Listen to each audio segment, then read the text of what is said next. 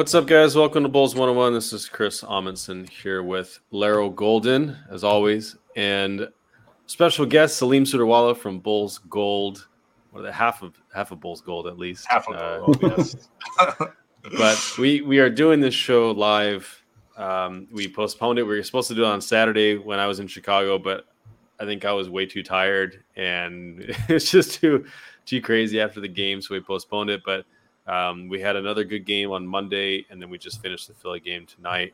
So wanted to just kind of chat with you guys for a few minutes about what we've seen so far over the last week. So in the last week, we've had the Raptors, the Knicks, the Jazz, the Celtics, and then we had the, the uh, Philadelphia 76ers tonight.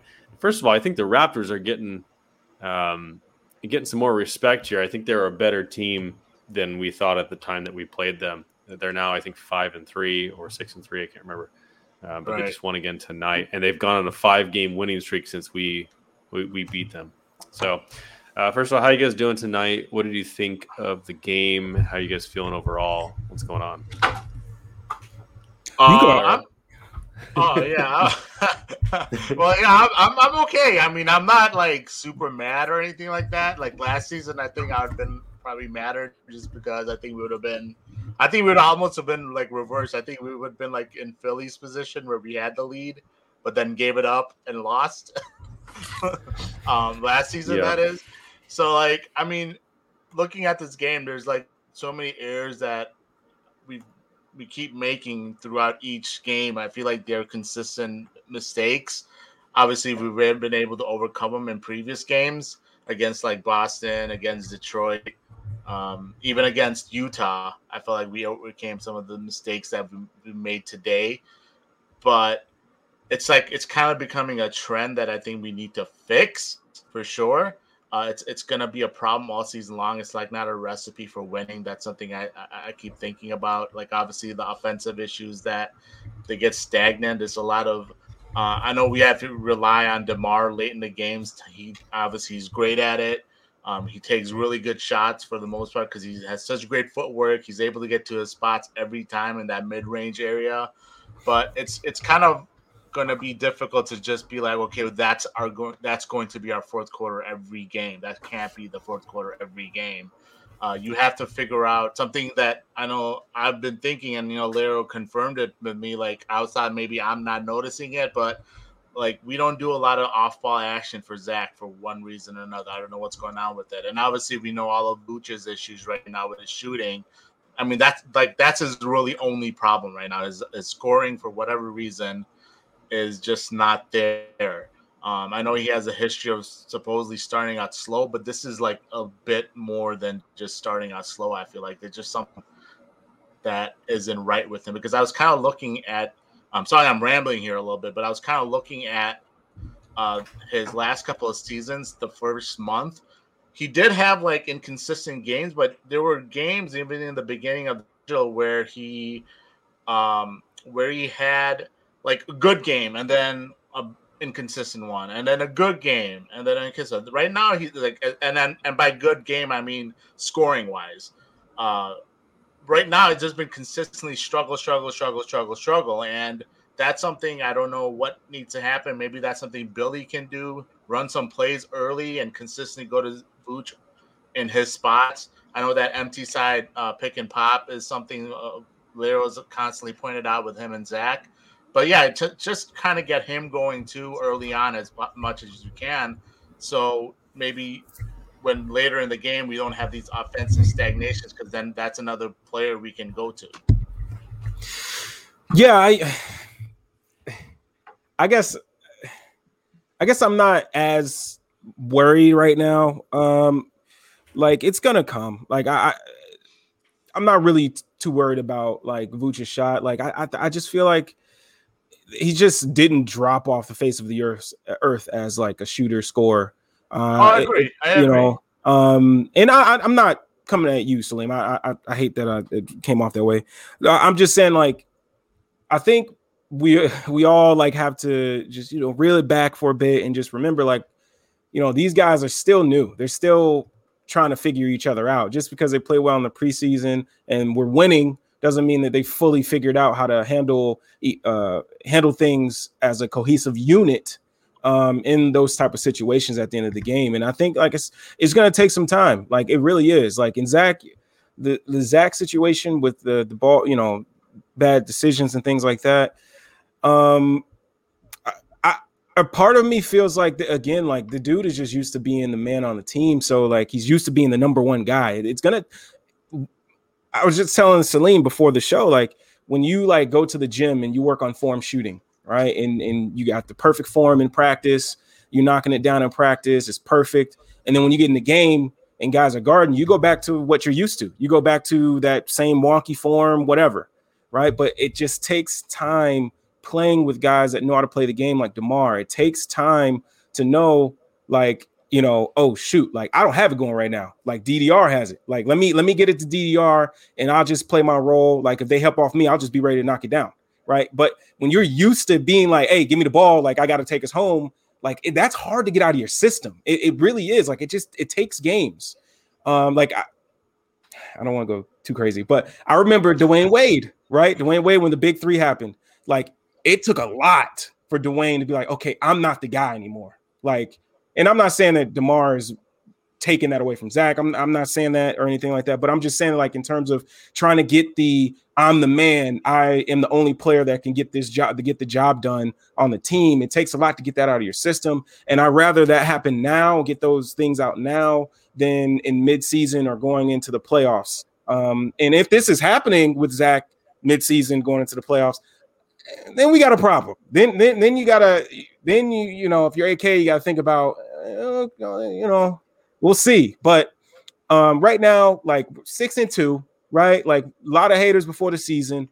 Um, defense has been just you can ask better from the defensive side of the ball. Like coming into the season, if you said the defense is going to be better than the offense, more you know, more uh, strong unit, stronger uh, uh, unit, uh, people would have looked at you crazy. Like, bro, you, right? So looked at you, looked at you sideways. Almost. exactly. like, bro, you're you're what are you? Are you smoking something? Like, no. like, so, like, you know, um, I know in the in the moment you're like, Zach, why did you? What the? But like, it's just gonna take time. It really, it really is gonna take time for Zach to really pull back and be like, oh shoot, I just watched Demar go for however many points in a row I need to chill and let the DDR go to work. And, and again, like DDR, he, he that's the other part he has to understand. Like Demar is not selfish, right? He'll get downhill and hit you if you're open. So like that's the other thing. He's just got to get used to that. And maybe I'm optimistic, maybe I'm glass half full guy, but I I just try to like think of it in a you know as like a coach, I guess if you will. But um that's just where I'm I, where I'm at right now at the moment. Yeah, I, I agree with you, Laro. I, I, think it's always important to keep perspective because we always get emo. I mean, I know I do. I get really emotional during the game. I'm like, man, this or that, or like, you know, I'm like, man, I got to stop tweeting sometimes. You know, like get caught up in the moment of, of certain things. But you know, if you told me, if you told me before the season started that after eight games in the schedule we'd be six and two, and we would have been, you know, we would have lost those two games by like six points, I think it was total. Like I would have been pretty impressed personally. So the the fact that we are stacking up wins where we should, I mean, you know, we shouldn't expect to beat Philly. I know they're out, yeah. you know, a couple guys tonight, but they got a deep bench and they got a, you know an MVP candidate in Joel Embiid. Um, there's you know there's just there's a lot to be grateful for there's a lot to be to, to look forward to and for as much as it hasn't worked in some areas, there's been some really positive signs. So first, I wanted I also want to talk about DeMar DeRozan uh, first off because he's been a revelation for this team. I know that we were all pretty high on his fit coming in. We, we thought, you know, as a half court creator, guy who can kind of calm you down in the fourth quarter. He's a good isolation scorer. He's unselfish. He doesn't turn the ball over, right? He can kind of work that mid range game, draw fouls, like all those things. We're seeing it. I mean, he's he's delivering on every single one of those promises and and those things, and and he's been better than I've ever seen him. I think this has been, I mean, even though he's averaging less assists, I think he's been phenomenal offensively, and I think defensively, he's actually been a lot better than I expected. Now he, he does, we know, as Larry and I pointed out in clips, you know, he's he occasionally will get beat off the dribble. um, that kind of stuff. But I think he's been pretty smart as a positional defender and help defender. I think he's been pretty pretty encouraging in a lot of areas in that way. So, I mean, if we had because a lot of a, a, lot of criticism that we got over the offseason was, well, I like the offseason of the Bulls. I just wish they hadn't signed DeMar. Like if they'd done everything but signed DeMar, I would have liked it more. I don't think our record would be six and two right now without DeMar. I think it'd probably be no, not at all. What is it? At eight, it would probably be three and five. I would say. Yeah, I think three and there's five. at least at least two games that he won us on his own. At least. Yep. Yeah. Yeah. I mean the the the, the Toronto game uh, comes to mind, but even that first Detroit game was really tight. Yeah. And obviously he showed out against the Celtics. He went 15 for 20 against the Celtics. I mean, the Celtics got smoked by DeMar DeRozan. And tonight he was unstoppable too. I mean, yeah. they could not stop him. They could not do anything with DeMar uh, except when Embiid uh, blocked him at the very end, which that was a foul. In my opinion, it, it was a foul. And it, and it wasn't because it was because they hit him. He hit him with the lower body, and it was the trajectory of where Embiid was going versus where Demar already was. Demar was at the rim; he had the right to be there, and Embiid pushed him off his spot. Now, yeah. it, it's a close call, but I didn't think there was enough evidence to overturn it. Like I could have understood if they didn't call it at first, but once you call it, I thought that was a, a, a poor overturn. But uh, I think the game was at that point. I think it was lost. But what what have you guys seen from Demar that has encouraged you so far, or, or what you know? Do you think he can sustain this type of performance? Because I've been really impressed with what he's done so far. Salim, let me let me start you through on that one. Yeah, uh, I mean, he's not. I feel like he's not really doing anything that he hasn't done his entire career. Like I'm, I, like outside of the three point shooting. I mean, I, I think that'll tailor off as the season goes on. I don't think he's going to be shooting like forty percent even on that low of a volume. Um, I think that will. I love it. I know. I love it. Uh, I love it. Um, maybe the corner three will be yeah. something that stays in the game, but yeah, but like as far as the rest of his game, he's just kind of he's always been kind of like this method uh, method player where he's he knows how to get to his spots. He's a great ball handler. The little things that he does, he's like a great feel on offense uh, for the game. So in that regards, I don't see it really tailoring off. Um, like a lot of his outside like the, the the fast break and doing some of these crazy dunks. I mean, I guess I, I bet you like if this was Demar seven years ago, he's putting that down on Embiid's head. I think mm-hmm. that dunk that he that's that's going on Embiid's head. But I think obviously he's excuse me, he's tailored off a little bit in athleticism, unless he's on the fast break because we've seen some crazy dunks from him on the fast break. Um, but yeah, I, I, think I think we'll see this consistently. Like obviously, sometimes his shot on some nights won't be there because obviously you don't have perfect great shooting nights every night. But as yeah. far as like the things he's doing tactically, like the getting to the spots, the mid range game, I think that's going to be pretty consistent all season, in my opinion. Yeah, I um, I part I, I when Chris asked that question, I just had a smile on my face because Demar has been nothing but just what you want. Like everything that you knew Demar Demar could bring to this team, he's been that, and maybe even a little bit more. Like, um, but what I would like to see happen more um, is in. I hope there's not many Lonzo fans watching, but I. I, I don't. I don't. I would like to see Demar on ball more more yeah. than he is now. Like I think I think that's where a lot of the, you know, I, I was thinking that thinking about it because before we got on the show, we were talking about how we go into these like lulls and we get stagnant um, offensively, and I kind of feel like that's because we're relying on Lonzo to kind of you know come off these double drags and and try to get into the teeth of the defense and create rotations, and he's just it's just not really doing that. He's kind of just you know coming off and passing the ball right away, not even getting downhill or anything like that. But I feel like if you were to put Demar more on ball, and we know what he can do by by in terms of getting downhill, like I feel like we're able if if Demar can get on ball even more, I mean, uh, I would like to see that more. Um, but in terms of what he's doing, man, Demar has been great, man. And you gotta you gotta wonder, like, you gotta think like Demar probably feels the same way. Like to play with like Vooch and Zach, where like he's not to be the guy getting doubled all the time. Like now he can get to his spots a little bit easier than maybe he used to be able to get to him. And um, and I mean, dude is balling, man. He, he's just absolutely balling. And I gotta say, uh, even on the defensive end, like I he hasn't been as bad as I thought he would be. I think Uh, he's better.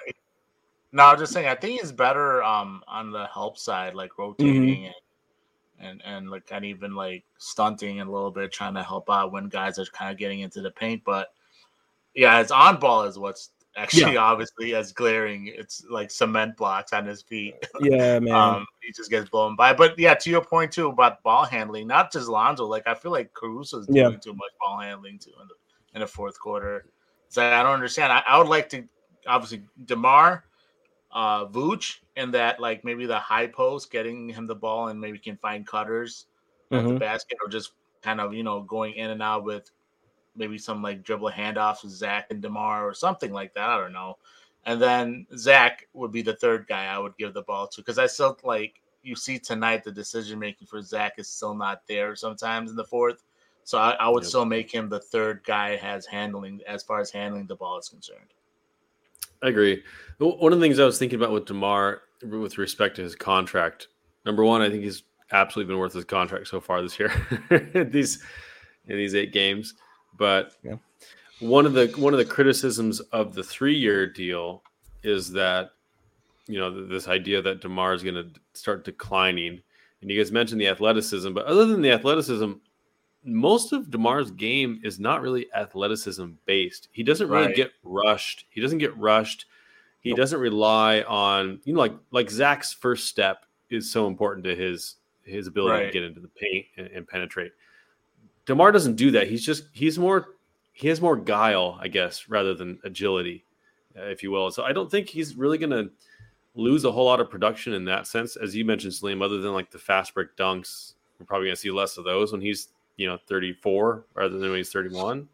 But other than that, I mean, I, I don't see much um, much decline, uh, much expected decline in those areas. I wanted to move on to to Vucevic, as you mentioned, uh, uh, Salim. I think I think using I mean, he's been a really really important piece as the hub of the offense. He's been involved in almost everything. And I also think he I mean he's he almost had a triple double against the Celtics. He's one one assist off. So he's he's been a really good passer so far this season, finding the open guys. Um, you know, having that scoring gravity, even though he's shooting like trash from the field right now in Right. general. Um, and I think defensively, he is held up very well within the scheme where where the guys, the perimeter guys, are giving him opportunities to uh, get in the right spots and, if not so much contest really well, he's getting his hands in the passing lanes. He's getting his hands, uh, you know, when trying to swipe at guys as they're going up, and he's generating some decent steals. So, uh, Lara, I want to ask you first about what do you what you've seen from Vooch that you that you've liked so far. I mean, I, I feel like the things that we don't like are just the shooting, but you know, are you and are you worried about that? But what what are some positive things you've seen from Vooch so far in these first eight games? Um, positives. Uh, I love the fact of on offense, you can depend on him at the top of the key um, and use him as uh, a hub, like you said, uh, connector into the other side of the uh, floor. Um, and I think some of the things that are underutilized are like maybe having him at the uh, the top of the key and running some chin action and and making everybody else cutters and him letting him find cutters. I would love to see that. Uh, but I, I think he's been great there. Defensively, I gotta be honest, man. Like, I, you can't ask for much more from him. I don't think. Like, I think he's exhausting the tank uh, uh, of like the defensive effort that he can give. Um, I thought tonight he did his best he could on on on uh, Joel. Um, throughout the whole season, I feel like with this, you know, scheme that Billy's been running, you know, he's switching it up. He'll be in drop situations sometime. He'll be uh, hedging. He'll he'll uh, be at the free throw line drop, like just showing different um, uh, schemes and and different styles of defense they've been running. He's been really good with his hands in passing lanes, um, getting some deflections. Um, dude is like, you know, dude. He, like you said, man, like outside of like his shooting, um, scoring overall, like Vooch has been there, man. Like tonight, you know, eh, if if you can get 10 points out of Vooch, you know, if you can get 10 points out of Vooch, you get that dub. But Yep. uh that that's what in terms of positives, that's where I'm at. What Yeah, think, I, yeah, I think I agree with everything you guys saying as far as positives are concerned. Um, defensively, it's funny. Like I, I know there's like a bunch of people that'll will fight with you saying he's just trash on defense and he's Mhm. he's like uh, he's not been good at all on either end of the court. And I wouldn't like. I, I guess I'll say this: like with the, those people, like okay, he's not technically a good defender overall, but he's good, like you said, Lero, in in the system that we have. Like he does what he's supposed to do, and that's I think a lot of people don't get that. Like a lot of times they'll see, oh, uh, Vooch's guy got an easy dunk, and it's like, well, there's a reason for that because someone is supposed to help in the backside rotating over because Vooch was rotating up to stop the ball handler. Um, so that that stuff like that, it, it kind of gets like you know people don't understand that's what's supposed to happen. So then they say, oh well, that's Vooch's fault. Um, so like uh, yeah, he like I said, defensively he's sound. He's not elite.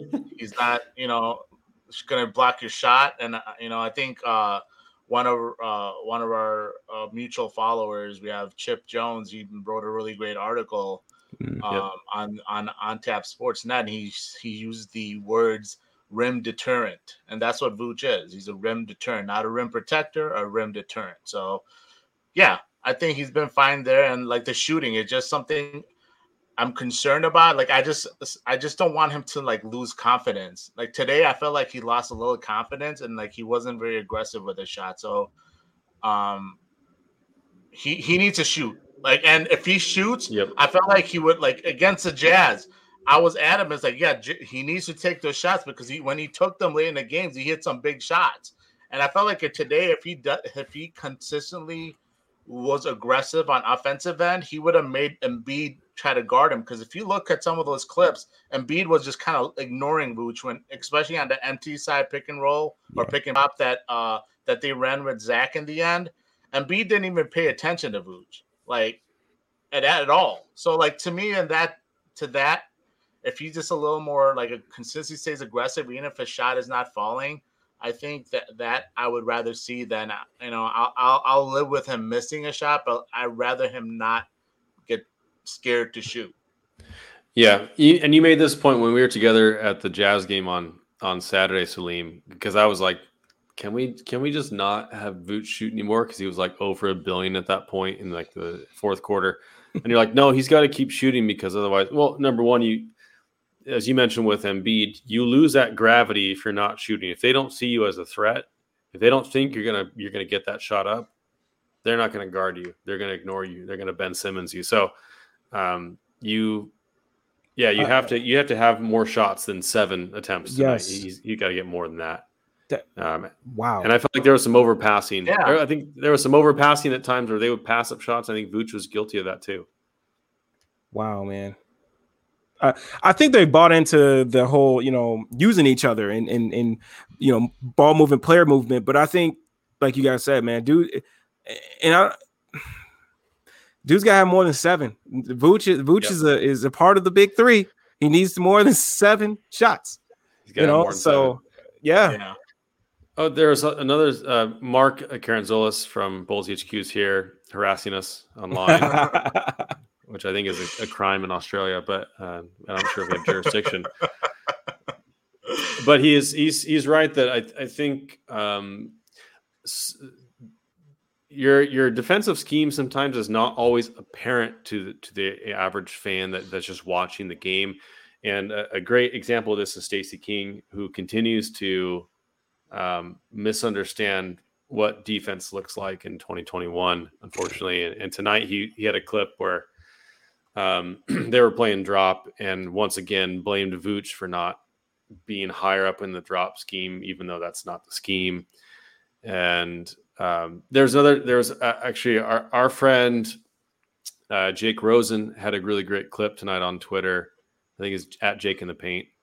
Uh, he had a really great clip on Twitter about how teams are running, uh, you know, pick and roll with a guy like, for example, they use they use an example from uh, the Celtics game where they would run a Chicago action where they do they'd run a pin down and have Tatum set the Tatum set the screen for the ball handler. I think it was uh, Jaylen Brown, and then uh, then Jaylen Brown would come off a, a, screen at the top of the key with Robert Williams, and Robert Williams would dive to the basket. And now, normally, what the Bulls are doing in that scheme is having Lonzo Ball on the strong side there, who's guarding Tatum, kind of help like you know uh, drop into the paint a little bit to kind of help on that drive with Vooch so that you avoid the lob and that yeah. he's that weak side low man if you will but because of the shooting gravity of Tatum on that wing he's not able to to you know to uh, to get in there as much and so ended up with a lob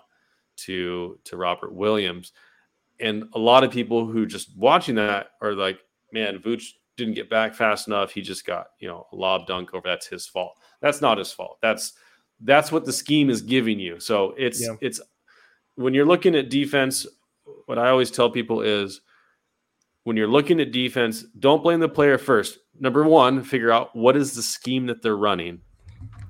What is the scheme that they're running? Because the scheme is going to be designed to give up certain things and to prevent certain things. And so, number two, once you figure out the scheme, is the scheme being run, being executed effectively? Are they actually doing what they're supposed to be doing within the scheme? Right. And if they're doing that, if they're running the right scheme and they're executing the scheme correctly, and the guy gets a bucket, which is a bucket designed to be given up by that scheme, then it's nobody's fault. Right. right. And the, and the, the only thing you could argue at that point is, well, should you change the scheme, right, to, to fit that? Maybe that personnel, right? Maybe it's Chris Paul, and you don't want to give him that that that mid mid range pull up. So maybe it's you know makes sense to change your scheme. But I think too many people just place the blame on the on it's almost always the center because the the the lion's share of the blame. But that's something that always bothers me, and, and I, I wish I wish people who literally work for the Bulls and it's their job to know what they're talking about would, would just would just think about it for a minute before they just blame people on the broadcast. Uh, but it's not just Stacey, and, and and you know I love Stacey and he's a great entertainer, but um, it's not just Stacey. It's most people I feel like uh, kind of have that opinion about center. But Vooch, I think, has been really effective within the scheme, uh, yeah. to be honest. So yeah, yeah, exactly. Other than the shot attempts not going up and not going in, I don't really have a lot of complaints about him. I, I actually wanted to bring up the bench. I wanted to talk about the bench and specifically Tony Bradley and Derrick Jones Jr. Alex Caruso and Ayo Dosunmu, right? That four man unit with either Zach or DeMar has been absolute fire I feel like the last the last few games. So, what have you guys thought of the bench and and the contributions they're making? Um. So for me, I I, I think you can't ask for more from the group that you're getting. Um, I think you can't ask a rookie uh, in Ayo to do more than what he's been doing. I mean, the dude has been playing stellar defense. He's he's providing energy. He had a big time three ball tonight and as well against the Celtics. Um, so I mean, you can't ask for more from him. Um, Javonte, he's been doing. Uh, I'm sorry, not Javonte, uh, but Caruso. Um, he's been, you know, solid. You know, um, I, I feel like they've been overextending him a bit uh, in terms of offensive of of uh, responsibility um, and running different, you know, pick and rolls and double drags and things like that. But uh, I, I, think the team is missing a little bit more scoring off of the off the bench there. Yep. Um, and hopefully when Coby comes back, that that that's the the the you know the secret sauce that uh that that, that bench needs.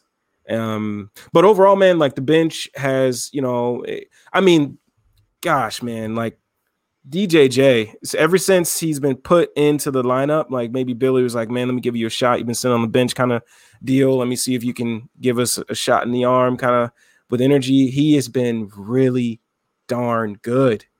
T- yeah. Tonight he has some big blocks, played some great defense, some um, big rebounds too. Yeah, huge rebound yes. over Embiid. Right. Yes, huge rebound. The um, athleticism eye popping with him. It's that dude's crazy. got go go gadget arms, man. Yeah, like, that guy is he's long. he's um, crazy um, good. But uh, yeah, oh, I, that's a, all I'll say. Uh, because I, I don't want to take everybody away from Salim. You know, I want him to. No. You know what I mean? no, I, well, I Salim. Yeah, oh, and, and maybe maybe you can help address this question in your answer as well. Is uh, from Skokes? He says if we're if we're seriously struggling with the same matchup issues and in the paint, do you think AK makes a move within the next you know ten to twelve games because because that lack of scoring and because now that Pat's out, we're, we're kind of lacking a little bit of size. So, you know, what's your assessment of the bench and what do you think AK needs to do going forward, if anything, on it? So, I mean, size would be the only concern with the bench. Yeah. Like outside of Tony Bradley, obviously you have him at the backup five, but we don't really have a big four that we can throw out there. And obviously, unfortunately, Pat getting injured hurts that size factor. Um, so that's the only thing I could see a, a, a trade for.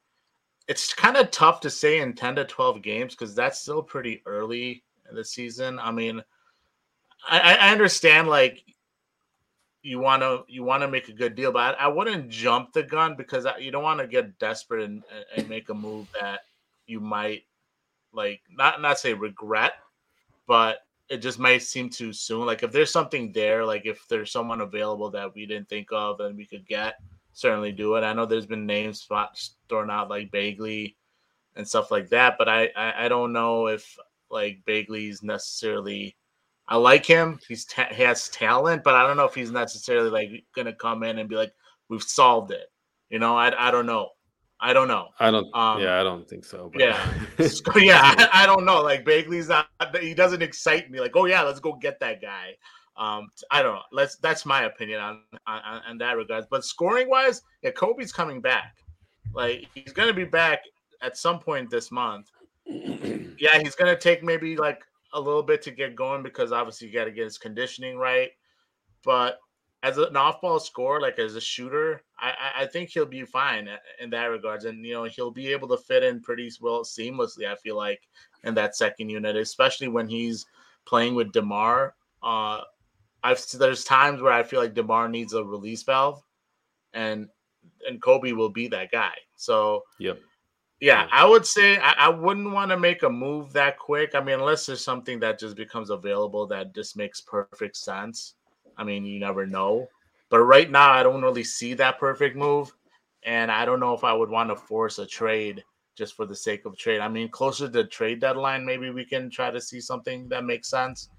But I mean, I I, I wouldn't want to uh, jump into a trade just yet.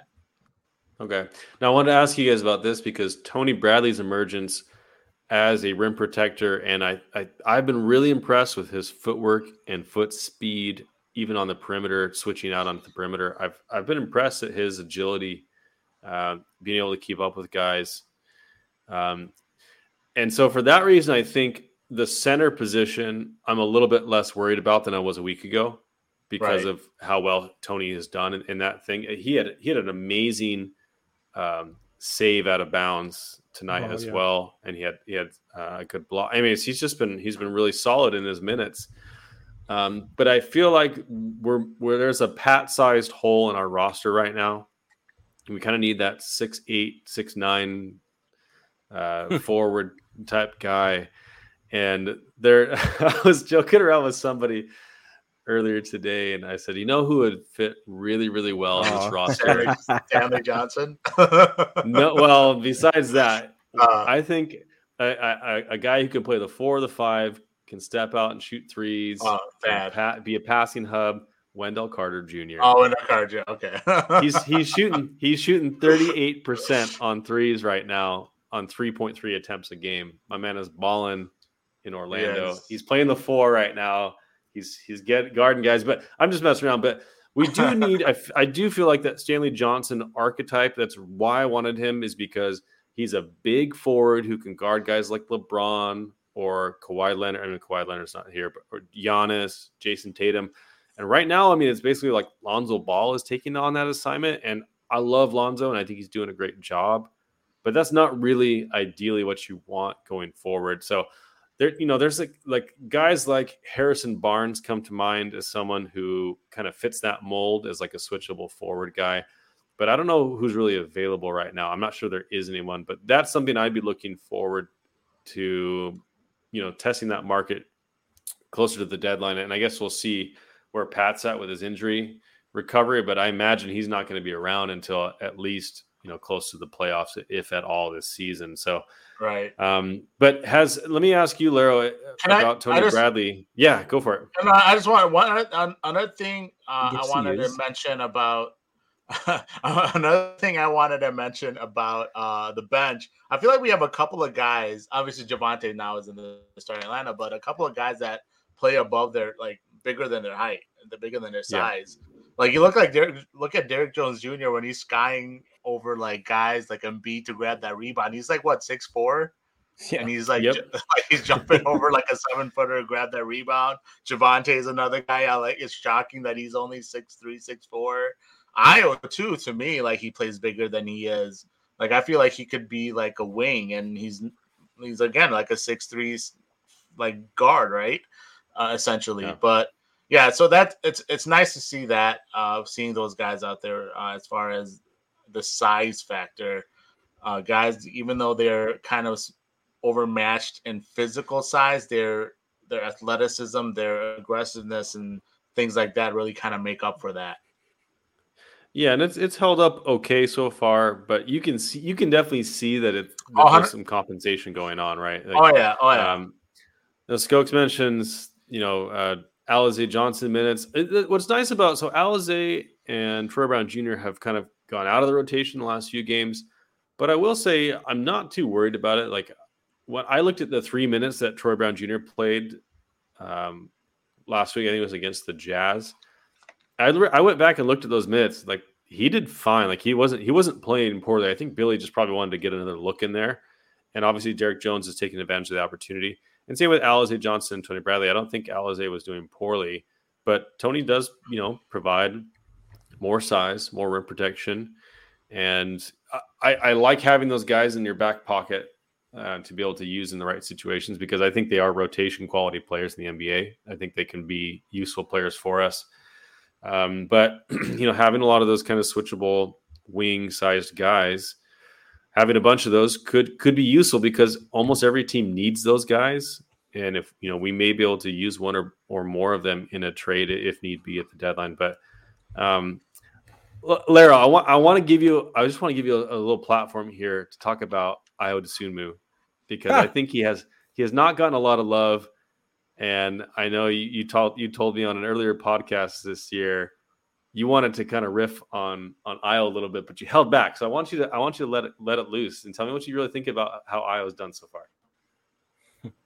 So uh before the season, um well first let me say this. Like when second round, when Sharif fell, when Jared Butler fell, um, I thought that those guys were a good fit um, for the team at the point guard position.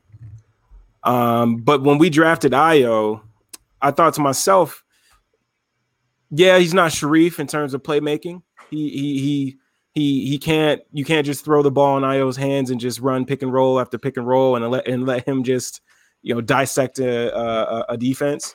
But Ayo is someone that like he's a I hate using this word, but he well, I shouldn't say I hate use it, but I think it's overused. But I think Ayo's a dog. Like I, I think when when you see Ayo out there, like the guy is going to play ball, man. Like whatever you need, he's going to try to give it to you. If you if you need a big time three ball, he's going to try to knock that down and, and shoot it with no no conscience. You know, he's going to let it fly. You know, I, I, think when we talked about it on the on the show, uh, his on ball defense, getting over screens, um, his his his his plus five uh, wingspan. You know, um, he he he's a dude that you could just throw out there. Um, and one of the things, and one of the things that, especially once I figured out what Billy, what type of defense Billy wanted to run and how he wanted to play. Um, you know, get your hands on, you know, in the def- in deflections, get out, let's run, let's transition, let's push the pace. Like that's Ayo. Like that. That's what he l- likes to play. Like that's what you know, he's been playing since he was in high school, like Morgan Park days, Mac Irvin Fire days.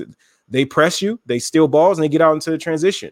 you know, and um, that's something I just felt like he was going to fall right in the line with because he's just used to it. That that's the game that he grew up playing, and you can see it. Like he gets out on the floor, he's not afraid. Uh, he's not afraid to guard whoever he needs to guard. If he needs to guard the ball, he'll do it, right? And and um, I just think that he's going to get better. Um, he, there, he's out there contributing, and he's not a finished product at, whatsoever. Like he still needs to work on his change of uh, change of speeds. You know, adding a hesitation into his game or a hang dribble into his game.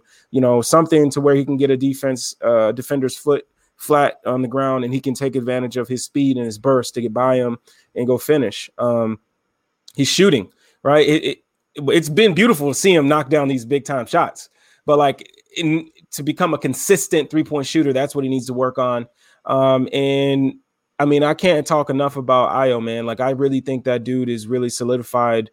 I won't go that far yet because I think Billy will at some point get try to give TBJ a shot uh, again to be in the rotation. Um, if if Ayo goes on a little, you know, uh, a stint of having some bad games or something like that, but I really believe this kid is the, you know, in terms of like role player, um, guy that can come off the bench and add energy. Um, he's not afraid of the moment. He's not afraid to play defense. He he, he doesn't care about doing the dirty work. Um, he just wants to win. Um, and uh, I've, I've felt this way about Ayo, but it's like one of those things where like you can get easily get caught up in groupthink. You can easily like hear a couple people that you respect about their thoughts and be like, yeah, maybe maybe I'm wrong. I just won't say anything. So uh, I've learned a lesson and I will uh, stick to my guns. And if I'm wrong, I'm wrong. You know, everybody has misses. You know, so uh, yeah, that's that's where I'm at with Ayo. You got to shoot your yeah. shot, Laro. You got to get those get shot. those reps up, even if you miss. Yeah, I know. I know. I can say. I can confidently say now that I was wrong. I thought he was going to be in the G League this season. I don't think he's going to get any G League minutes. Uh, I think he's going to be on the uh, main roster, and I I've been saying now for a couple of weeks now, like I completely over, like in 180 as far as um, I think Billy it's going to be hard for Billy not to give him minutes, and I would say I I, I wouldn't say like TBJ has been bad. I agree with yeah. Chris; he's not been bad, but like I, it's going to be interesting when Coby comes back because I do think Ayo has played better than TBJ, and and the things that we need from him. Obviously, that shooting. The shooting is going to be interesting because like not like TBJ has been consistent. I don't believe. I, I, feel like I don't think he's really shooting that well either. Um, that corner three is going to be important for Ayo, I think as the season goes on, if he can at least keep defenses honest and spread the floor, that'll be helpful. Uh, but yeah, like as far as overall impact, I think Ayo's been better. So in that regards, I, I, do think that when Coby comes back, it's going to be very interesting to see what Billy does because I feel like it is going to be hard for him to uh, play him. And I, I, had a nickname for Ayo already. No, that I don't know what Stacy's been calling him. I know they say the man, uh, the kid with has no fear. So the man no fear is uh, Daredevil. that's my ah. nerdy. That's my that's my nerd take on uh, on the nickname for Ayo, Daredevil. There you go. That's uh. so nice. So. Yeah.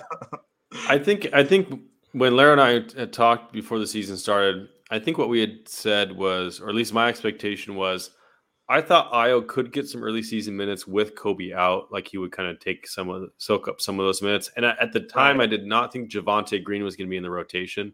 Obviously, Javonte Green has taken uh, a sizable role. Um, and so when Coby comes back, it'll be interesting to see whether you know whose minutes he cuts into because he's going to need to get you know 18 to 24 minutes a game if he's if he's healthy and if he's playing well he's re- going to be really important to that bench. So we'll see what happens. Um, it may eat a little bit of caruso's minutes or lonzo's minutes or something like that but um, we'll see how it goes. Or maybe javonte right? Maybe maybe it eats into javonte's minutes. I, I did want to ask one more question about that is do you think javonte green should still be starting? Or do you think someone like Derrick jones jr um, you know, may may make more sense, or Caruso may make more sense in the starting lineup. I mean, that starting that five man unit of the starters uh, plus Caruso minus Javonte, they've been they've they they have the best net rating in the league of of uh, five man units that played over forty minutes according to Rob Schaefer. So at least that was before tonight. What do you guys think? Uh, who who should start, or should we just keep it the way it is? Yeah, you know that's a good point that you bring up that five man unit being our best, you know, five man unit in general being so strong. Um, when you look at, I, I tweeted out earlier our, our defensive uh, rating, our net ratings per quarter, and our first quarter is definitely our worst quarter. Um, yep. We're in, that's the only quarter where we're in the negative. I mean, we're only in the negative by one, but it's still we start out slow. So I mean, it could make sense if, if, if that's our best lineup, that gets us the most juice. Um, it makes sense to start the game strong and not just with like once Coby comes back, obviously not yet, maybe, but I, I do think that there's some there's some thought there. I think uh, uh, I, I think that uh, that makes sense as far as starting out with that five man unit, so you you kind of get strong and like you mean like move the bar to the four. Uh, it makes sense. I, I do think that makes sense. Yeah, yeah. Here's it. Lara's got the tweet pulled up. Where minus one in the uh, minus one differential in the first quarter, plus 3.9 in the second, plus 10.5 in the third, and plus 14.6 in the fourth. That I mean, that's that's the trend you want to be going into. I think last year it was the opposite. yeah. like well, I think we, we started out we started out bad and then we had yeah we ended bad. I think it was something. Yeah, like we started that. out like it was like negative ten or eleven or something, and then it was like second quarter, third quarter was like really good, and then the fourth quarter was like bomb back yeah. to back to bad. But yeah, that's why Billy ended up switching that starting lineup last year midseason was because he wanted to get out to better starts because he, he felt like we were we were kind of stuck in the mud for the first quarter and put ourselves behind. Right? He said tonight in his post game comments, it's it's a tough life to live to come from behind. Yeah, and you know you, you don't want to make 20 point comebacks a habit. I mean, as, as cool as it is to come back from 20 points down, you know, it's two games in a row now that we've been in that position. And not every team's going to melt down like the Celtics did. I mean, the Philly, we ended up tying Philly with like five or six minutes to go, and they, you know, they gutted it out. They're a veteran, proven playoff team that has a lot of good guys in it. So, you know, we we got to get off to better starts. I think. Um, Juice Man, I think the timeline is mid-November is what we've heard for Coby's return. So I'm guessing the next two weeks or so we'll, we'll hear something. Uh, they're showing video of him at shoot around before the game, putting up shots before the game. So we'll see how yeah. it goes. Hopefully that shoulder's looking good. I I, I want to wanted to say as well, like I think coaching wise, um, I think you get you want to strike a balance of empowering your play, uh, empowering your your team to make decisions on their their own, but also I think there you you need to have a little bit of um, you know say so and what goes on on the floor as well. And I I feel like, and I may be totally off base, but I feel like a lot of what what is going on on the offensive end is Billy just kind of letting them, you know, he they do what they do in practice, you know, uh, but he likes to let them flow into what they want to flow into. But I, I kind of want him to be a little bit more assertive in terms of who he wants to get shots to and who he wants to get going because I kind of feel like, uh, like I said, I, I kind of feel like he just allows them to do their own thing on offense. Unless, like, you'll see him in the game, he'll call out snap, he'll call out angle, he'll call out, you know, uh, flip and different things like that. But other than that, I just kind of feel like he just lets Lonzo and Zach and DeMar just do what they want to do. Yeah. Um, and I kind of feel like you want to be able to strike a balance you know um and i like again i may be totally off base he may be saying before the game like we're gonna we're always gonna do this when we see this coverage we're gonna do this you know so who knows but um i just wish like i i wish i could be at the practices to hear how like how they go about things because and again offensively like i'm still worried about the half court offense i'm i'm still worried about it because there are shouldn't when you have like Zach, Demar, and and, and, and Vooch, and then you have guys like Lonzo, and you know you could put whoever you want on the other on the, on the other side. But when you have those those guys, you have your advantage creator, you have your creator, your primary creator, you have your off ball, you know, shot making uh, guard and, and Zach, and you have a hub. Like you should be doing different things. You should be running different actions. You should be showing defense is the same thing. Like if you just spam the empty side pick and roll, if you just put Lonzo in a double drag situation, like Again, and maybe he's just saying like we got to find ways to get other guys going. So let's just let's let Lonzo and Caruso and those guys, you know, try to get a rhythm. But I feel like it's not really doing much. Like Lonzo is not, again, he's not a guy you want to have the ball coming off a double drag and trying to do work in in the paint. Like you just don't. Like he's just not going to get there consistently enough. He's not going to warrant like a, a, a rotations consistently enough um, because they'd rather have him show his in between game than show help because they know that's how he'll hurt you. They know that okay, if I come off my man, Lonzo's going to hurt me. But if we allow Lonzo to come off and shoot that one-legged, you know, fall away or that that pull-up, you know, shot that he likes to take, we'd rather live with that because he know he won't kill us doing that, but he can kill us passing the ball. So I'd rather see DeMar or inverted pin roll, like do something different. And um, I hope that it's just early in the season and Billy just wants them to get used to playing with each other, like in general. And and then once they figure it out, but who knows, man? I just wish there was more. Like you you look at like Philly, what they're doing, the things they were doing with, uh, with Seth off ball, like right. they were causing hell for some of these guys you know, Garden, uh, uh, uh, Seth, and you can do those things with Zach. Like he's not Steph, he's not like some of the you know Reggie Miller in his prime or anything like that. But like Zach's gravity, his his what what you can't allow him to be open. You can't just say you know leave him. No, guys have to be with him, and if you just use him a little bit more off ball, you'll create gaps, you'll create spacing, you'll create different open looks, different spots and I just don't think they do that enough, man. Um, and that's what frustrates me during games. But um, yeah, man, I just hope that it's just early in the season and it'll get better. Yeah, MG Blazer says, you know, maybe he's trying to see if stuff is going to come organically. You know, Billy Billy has always kind of been that way in the way he approaches offense.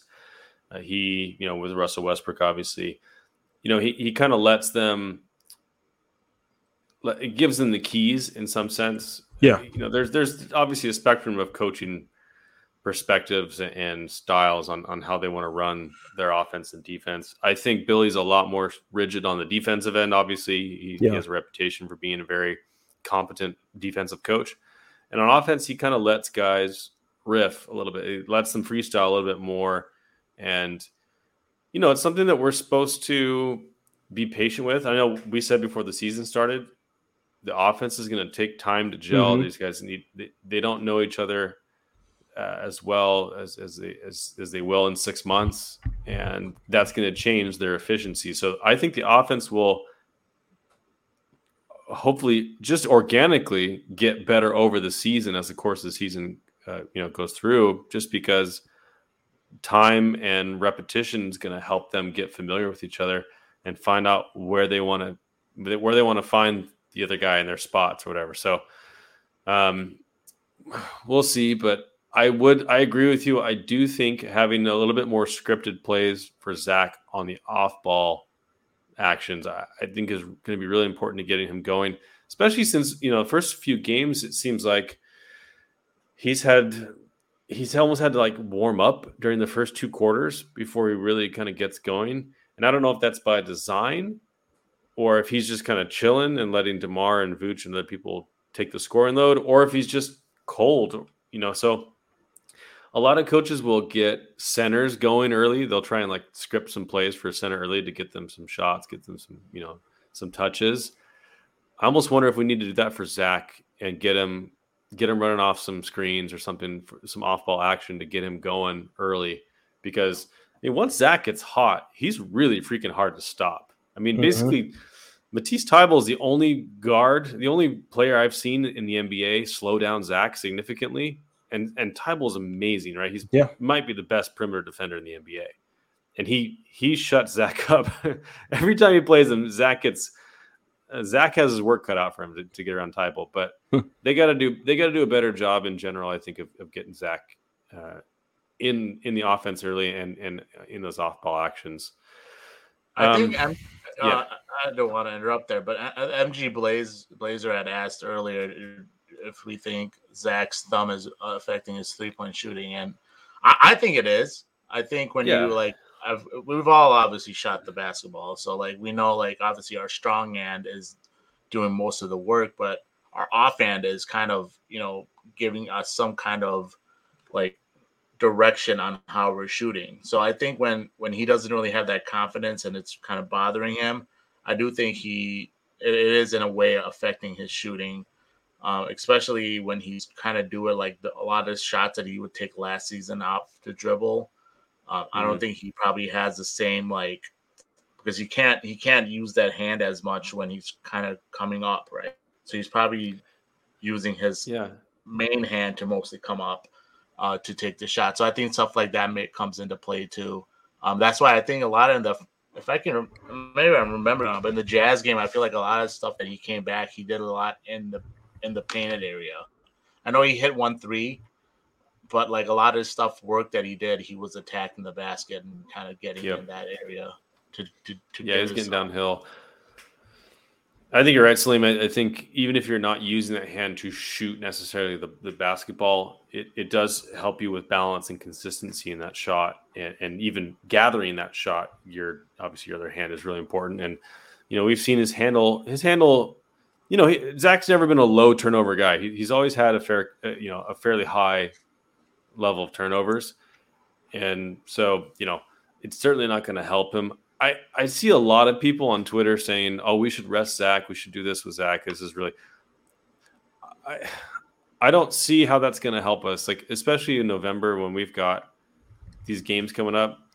I mean, it, it's if it's just a matter of it taking longer to heal. I think I'd rather have Zach on the floor than not. I mean, if, if we're talking like take two weeks off take a week off of games to try and help it heal, I don't think that's worth it. And and Zach obviously doesn't feel like it's worth sitting out because he's he's playing and the medical staff seem to agree with him. So we'll see. But Did, today, Jason, Goff, I don't. I, I, was I was watching a little bit of the post game show. Jason Goff said that it would be a, an issue all season. So I, that kind of surprised me. I don't know if he heard something that we don't know because to what yeah, we know, it's, it's a it's supposed to be a small tear, and essentially what they compare I saw it compared to is like if you had a sprained ankle. Right, right. It should be like a few weeks, right? And if yeah. you're playing on it, it'll it'll take you know a week or a two little, longer, three weeks longer. Yeah. So that was kind of season. I was like, yeah. does he know something that we don't, or like?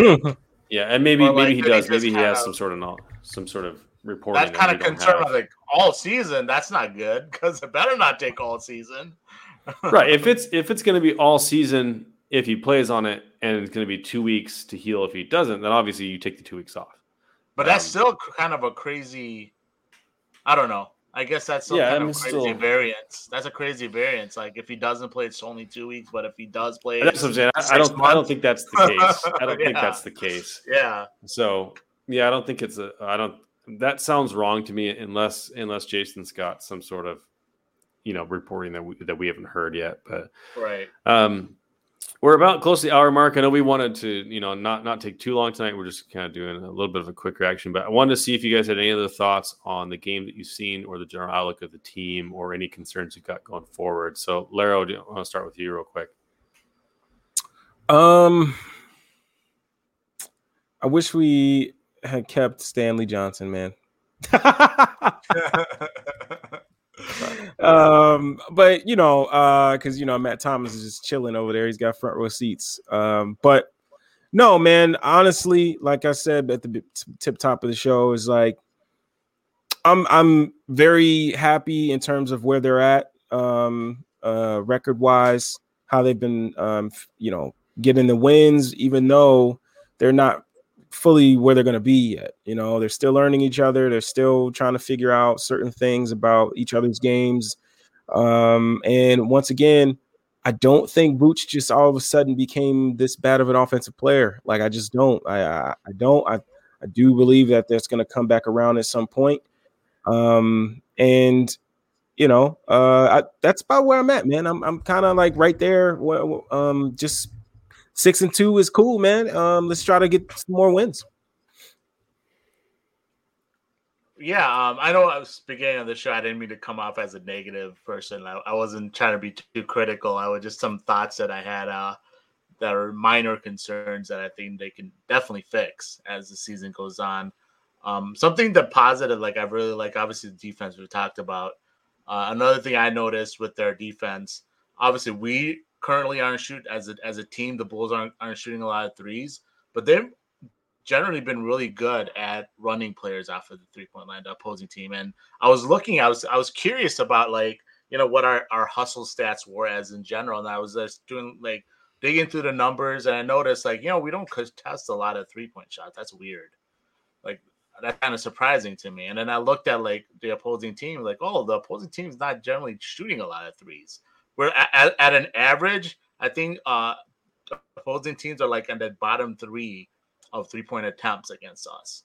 And I was looking at each opponent. I was like, wow, yeah, each opponent compared to the season average. And again, not to uh, bring up my Twitter again, but I tweeted earlier this today showing like every game we pimp your Twitter, man, pimp it. Yeah, every every tweet uh, game that we've had, we've basically held the opponent to less three point attempts than their season average.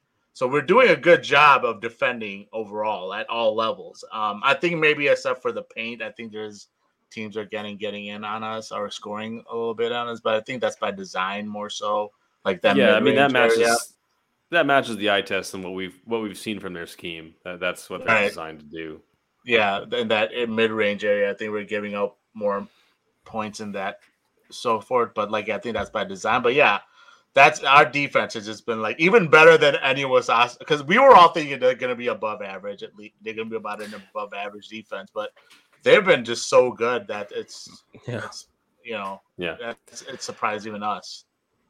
Yeah i mean i'm going to be as critical as possible here while trying to be as nice as possible.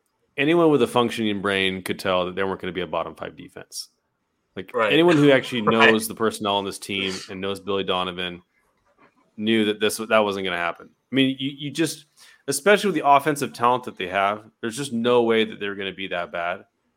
And I think all of us were kind of in agreement that middling and to maybe a little bit slightly above average was kind of like our conservative estimate. Yeah. Mm-hmm. They've they've but they've outperformed even what I expected so far. And and Caruso and Lonzo have been all defensive team level defenders. Like they've been really really amazing. And obviously Javonte Green yeah. and Derrick Jones and even Tony Bradley and Ayo Dosunmu have all been really quality defenders. And I think Zach and Vooch and DeMar have fit well within that system and have performed you know, pretty admirably, admirably up to this point. Um, I did want to make a final point before we leave, and it's just to say thank you to you two guys. Uh, I, I got to visit Chicago for the first time. I got to spend the time with you guys, see you in person. It felt like I'd already known you for years. it didn't feel like it was the first time I met you, but you guys made my experience so amazing in Chicago. Beautiful, beautiful city. So much fun to go to the UC and hang out with you guys.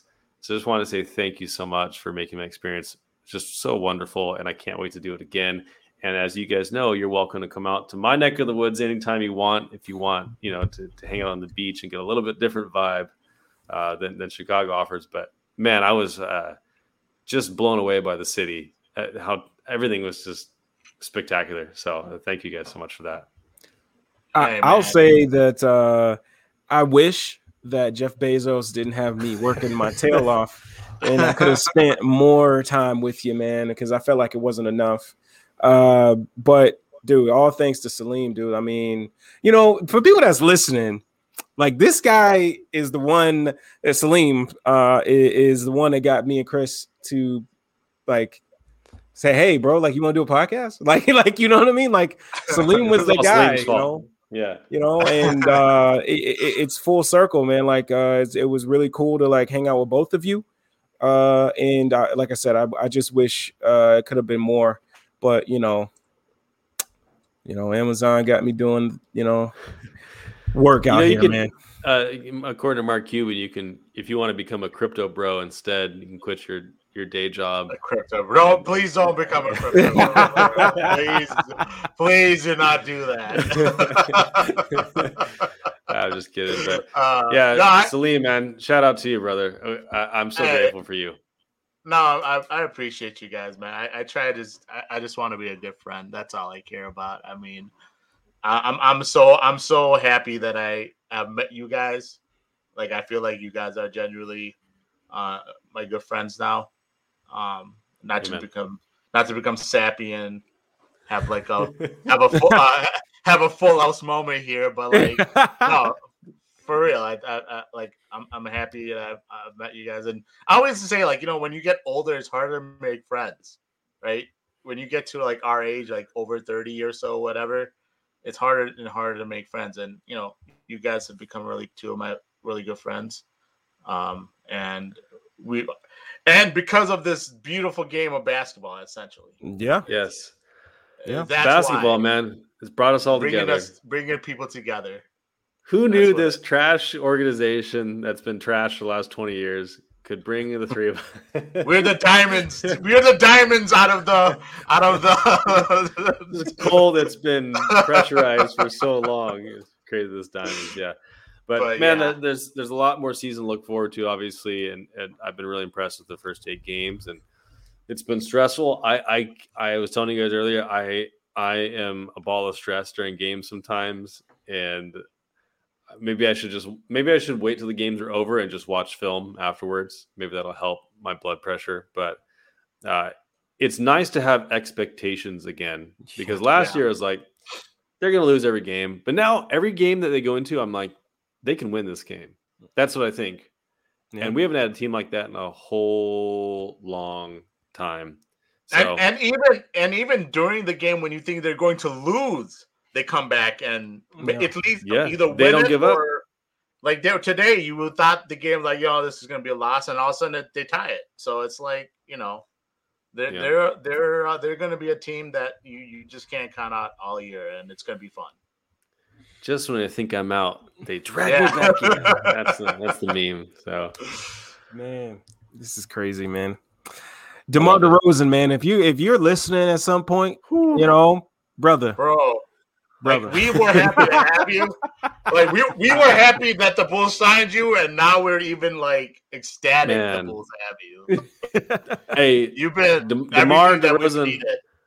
DeMar DeRozan All NBA campaign is on right now. Man. that man is he's he's Oh. in he's in top ten MVP voting right now. Him and Zach are both they're like, they're like six and Let me tell MVP you. people. Let me tell you. It's gonna be. You know, it's funny. Like a lot. If you asked before the season again that started, how many All Stars the Bulls would have? I mean, I, I think like I had said one, but most of the people that said two, they said Zach and Vooch. Vooch. Yep. Yeah, Hey, it's probably it's gonna be probably Zach and Demar at this point. he's probably gonna be those two guys. yeah. Yeah. If, So- if if Demar Like we if Demar is averaging thirty five a game, he's gonna be in the All Star. Game. Right, and that's it. And that's again, that's the crazy part. On great Like, efficiency Bulls, too. fan, Bulls fans were optimistic about the defense and optimistic about Demar, and both of those things have exceeded expectations, even on our Yep. optimism.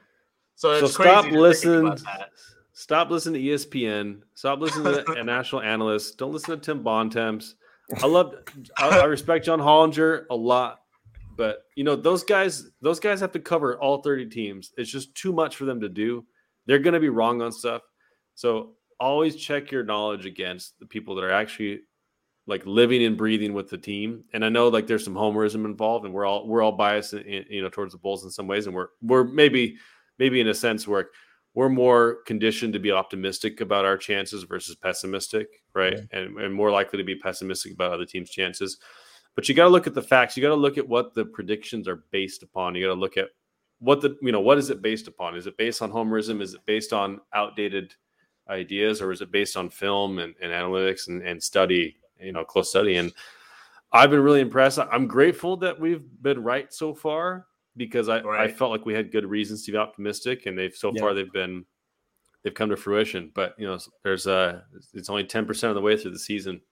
We Yeah. got a long ways to go, guys. But Long ways Uh, to go. Yeah. Before we go, is it?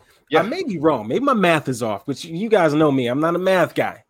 But but if the the, if, here, if right the he's, but if the Bulls were to go for like what 500 the rest of the way, they would still be over 40 plus wins, right? mhm. Like Yeah. so. Yes, they would. Hey, so you know what? I'll tell you. I'll, Let's I'll- do uh, let it. me do let me do the math for you. Let's see. One, two, eight. There would be, I want to say, 43 wins. They'd be 43 and 39 if they went 500 the rest of the season. and I, I can you, you think they can do 500 rest of the season? I think they could do more than 500. I, I think, oh, they, can, I, I think they, so they can flirt with 50. I think yeah. I think so. I think so. Yeah, I, like I said, I think even I my win total of four, like 46 games is probably selling them short. They, they might get yeah, to 50. Yeah. We'll see. We'll see. It's a long season. We'll see. Like a lot of these teams, excuse me, a lot of these teams that have started out a certain way, I also will pick it up too. So it's yeah, yeah. yeah. I'm just saying 30, 31 wins to go. This is the best 37 win team of all time. Hey, let's go. I love it. All right. All right, guys. Well, thanks for thanks for joining us on Bulls 101. Appreciate you guys, uh, guys in the comments. As always, appreciate your comments, appreciate your support. Um, check us out. You can find us anywhere you get podcasts. Just look up Barroom Network. We're one of many shows on the Barroom Network, along with Salim Sudar show uh, Bulls Gold and Science Fiction, which is a new show I know you're doing. So yeah. check out Salim's work. Follow him at, uh, on Twitter at Salim S A L I M underscore B G Hoops, and you can follow me at KLA Hoops and Laro Golden at underscore Laro Hoops. And uh, give you know, I'll give a shout out to the Barroom Network for hosting us. They're wonderful. Alto's a great guy and, and, and giving us this opportunity. And we'll be back again on Saturday, hopefully with a, with, a, some more great guests and more great games. We got another game on Saturday. I know Laro and I probably digging a little bit more film and, and break down stuff right. for Saturday. So I'm looking forward to it. Salim, thank you so much, man. Great oh, friend, great you. person. You guys definitely follow him on Twitter. And uh, we will see you guys soon. Peace. Peace. Peace.